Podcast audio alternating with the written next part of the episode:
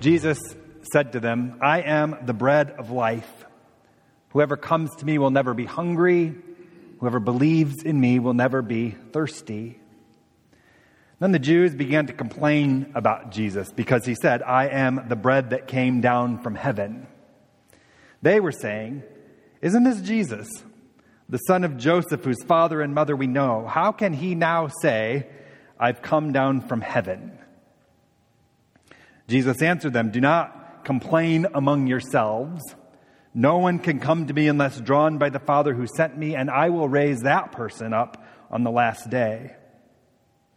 It is written in the prophets, and they shall all be taught by God. Everyone who has heard and learned from the Father comes to me. Not that anyone has seen the Father except the one who is from God. He has seen the Father. Very truly, I tell you, whoever believes has eternal life. I am the bread of life. Your ancestors ate the manna in the wilderness and they died. This is the bread that comes down from heaven so that one may eat of it and not die. I am the living bread that came down from heaven. Whoever eats of this bread will live forever. And the bread that I will give for the life of the world is my flesh. The gospel of the Lord.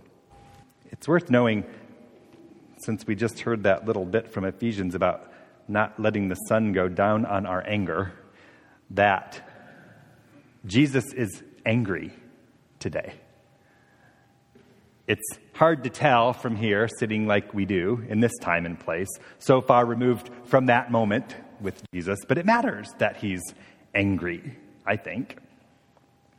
We're listening in on this hard conversation, this argument, even, some people have said, between Jesus and those crowds who have been following him and challenging him and questioning him for quite some time at this point. Someone smarter than me has even suggested that when Jesus says, Do not complain among yourselves, he's really saying something like, Shut up. Stop whining. Quit complaining. And that side of Jesus is interesting to me. It matters to me, actually. The human, frustratable side of Jesus, who must have gotten mad more often than we hear about. Mad, this morning anyway, because he's trying to bring the kingdom to these people who've been gathered around him and they just don't see it or get it or know what that means. Mad because he's been having this same conversation with these people for at least like six chapters and 51 verses if you read the Gospel of John this way. And after all this time, they're still bickering about the details. They're still not believing. They're still not receiving what they've seen or experienced or heard about Jesus. So I'll come back to the gospel in a minute, but first, I thought we could have a little laugh. Stephen's going to play a video for us.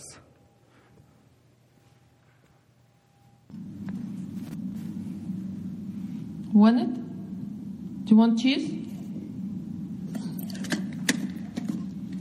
You want broccoli?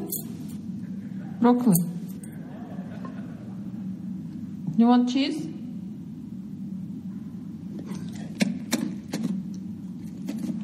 Want carrot? No? Do you want cheese?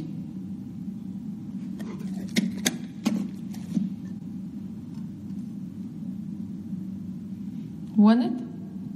Do you want cheese? You want broccoli? Broccoli. You want cheese?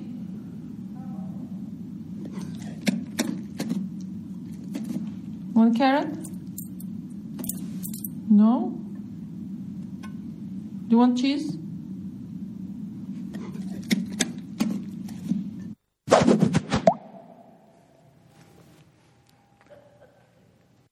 So it's hard to tell if that dog is really smart or very well trained or both, maybe, or if he just really likes cheese, as dogs are wont to do. None of that really matters because my point is that I kind of think Jesus is just trying to get the people in this morning's gospel, all those crowds that have been following him for so long, to eat their theological vegetables. And more than vegetables or cheese, even, but the bread that had come down from heaven in him. And he had to be so frustrated and angry, maybe sad even, that they just didn't get it. They just didn't want it. Or they just couldn't wrap their brains around it. Whatever. Because what matters in all of this back and forth between Jesus and the crowds, those people of faith, is that it took place very near the festival of the Passover, that great national religious holiday for the Jewish people. The Passover was where they celebrated their release from slavery, remember. Their exodus from Egypt, their journey toward God's promised land. We heard last week about how the people of Jesus' day complained to him for not giving them signs like the one their ancestors had gotten back in the day. They did a little grumbling of their own, right? They complained that their ancestors got that miraculous manna in the wilderness, actual bread from heaven, and they thought they deserved, and so they were looking for something like that kind of a miraculous sign too bread to feed them, to fill them, to fix them, to save them. Now along comes Jesus claiming to be that kind of bread from heaven. He's claiming not just that he was there to deliver the bread, but that somehow he was, that he would be, that he is this bread come down from heaven, this miracle that gives life and hope and salvation to the world, which would sound absolutely ridiculous, you have to admit, since so many of them understood Jesus to be the son of Joseph and Mary down the street, or that kid from the other side of the lake, or that boy from Capernaum. And since most of us know the rest of this story, we know how this ends with Jesus crucified and raised to new life. And we can read this little bit of it all as a preview of sorts. Jesus is really hinting, if not declaring outright for those who could read between the lines, that he was the new Passover lamb come down from heaven to be sacrificed for the sake of the world. Jesus from Nazareth, the son of the carpenter, the boy born to some peasant girl, this neighbor kid who everybody knew, was claiming to have come down from heaven with this monumental holy task of giving up his life in the flesh for the sake of the world. That's ridiculous. Which means Jesus was messing with their tradition. Jesus was undoing everything they had ever been taught or expected. Jesus was replacing the old with something altogether new, and he was inviting these people to live and to believe something altogether different because of it. He was like Elijah in that first reading, who'd challenged everything those people believed could be true about their God. Jesus was moving their cheese, if you will, and replacing it with broccoli. He was replacing their bread, which meant so much to them, with his body. That is what Jesus was up to with all this talk about the bread of life and the bread from heaven, about eternal life and about giving his flesh for the sake of the world. He was undoing everyone's expectation for who God was, for how God could be, for what God might be up to in the world, and how their relationship with God was about to be utterly changed from anything they'd ever known and everything they were used to. How ridiculous. Everything old was becoming new. Everything they were familiar with was changing. The very kingdom of God was all of a sudden alive and well and under their feet in a way they'd never expected, never experienced, never believed could really be possible. And what woulda, coulda, shoulda been a feast of beautiful, hope filled, life changing news was unfortunately all received with as much joy and gratitude as a plate of boiled Brussels sprouts.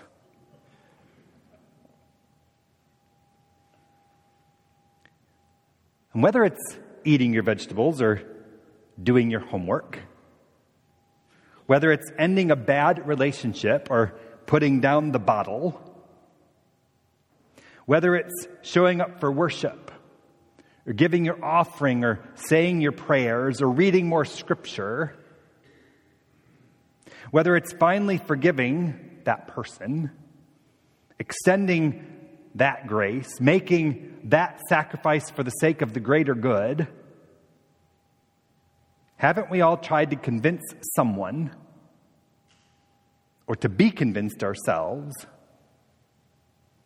to do or to believe or to behave in some way that we know to be good and faithful and righteous? But that was also really hard to make happen. What Jesus was inviting the people to see and to receive, what God's calling all of us to still, is to open ourselves to the new ways of God's kingdom that is among us. Things like grace and forgiveness, things like humility and generosity, things like peace and love for the other and love for our enemies, even, too. But we're just not always so great at that, if we're honest. Our necks are stiff, and our hearts are hard, and we are stuck in our ways too much of the time, just like the Jews of Jesus' day, the church, Christian people, as we know each other, are notorious for complaining against each other, fighting over the details letting our own pride and our own preferences get in the way of God's plan for us. So we get this bread from heaven in Jesus, who offers us forgiveness, who fills our hearts and our minds and our lives with the same kind of mercy and love and promise that we're meant to share. We get this bread from heaven in Jesus, broken and shared with such abundance that our hands and our hearts cannot hold it all. And this bread from heaven, like Jesus says, isn't really bread or Brussels sprouts or broccoli either. It is the very life and death of re- and resurrection of God in Jesus Christ, broken and shared for you and for me. It is something altogether new and altogether better and altogether different. It can be hard to believe this bread from heaven. For some, this kind of grace is hard to swallow. For too many, it's really difficult to share. But this bread from heaven in Jesus is for all people. It is meant to feed and to fill every body. It saves and redeems all things, and all of us too, by God's grace for the sake of the world, and it changes everything. And it will change us too, if we will let it. Amen.